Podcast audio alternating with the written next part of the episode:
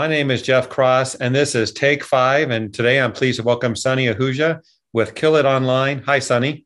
Hi, Jeff. Good to Always have good you. Good to see you. good to see you. We are going to cover some interesting content in five minutes in just a moment about how to use Google My Business. Let's go ahead and talk about that because as a business owner, those watching, they want to know how to use Google My Business to their advantage.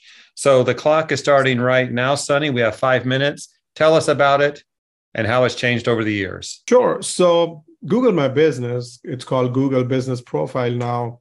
Um, it is one of the hottest properties on internet that a small business, a local business can use to generate leads. It's absolutely free.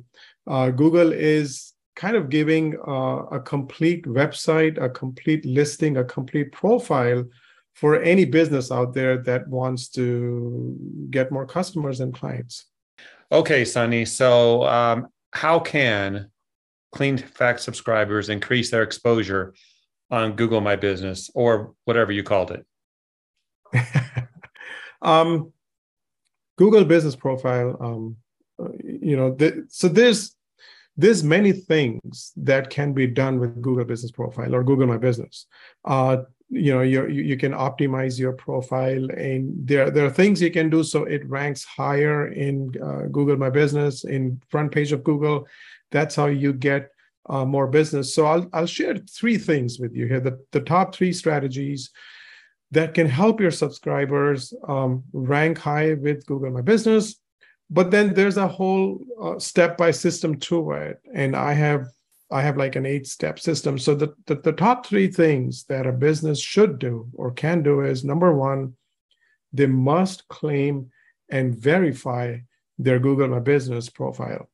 Uh, what what I still see is, uh, you know, with our newer clients, they do have a listing on Google, but they still haven't taken the time to get it verified by Google. It's a it's a simple process. It's not too hard. It just takes a few days. Uh, sometimes it takes matter of hours. It just depends how your initial listing is set up. But uh, you have to go in there, uh, give all the information to Google about your business, choose the right category, and so on.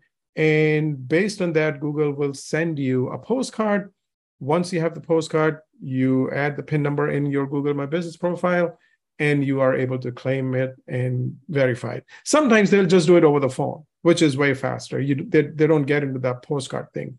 It it, it depends. Uh, the, the the second thing a business owner uh, that they must do with Google My Business is get more reviews. I can't insist enough on that. The more reviews you have, uh, especially good ones, five star reviews. One, it helps you rank high in Google My Business uh, itself, in front page of Google. Uh, secondly, it increases the conversions, the call volume from your Google My Business profile.